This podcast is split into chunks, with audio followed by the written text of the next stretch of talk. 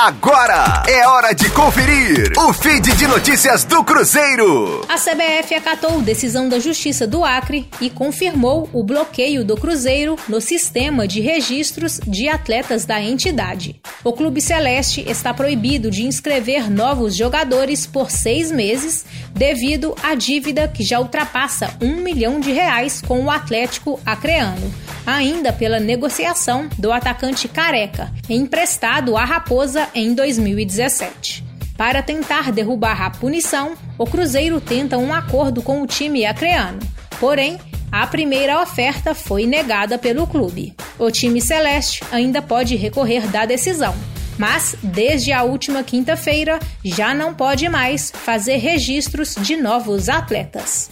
Com as informações do Cruzeiro, para a Rádio 5 Estrelas, Letícia Seabra. Fique aí! Daqui a pouco tem mais notícias do Cruzeiro. Aqui, Rádio 5 Estrelas.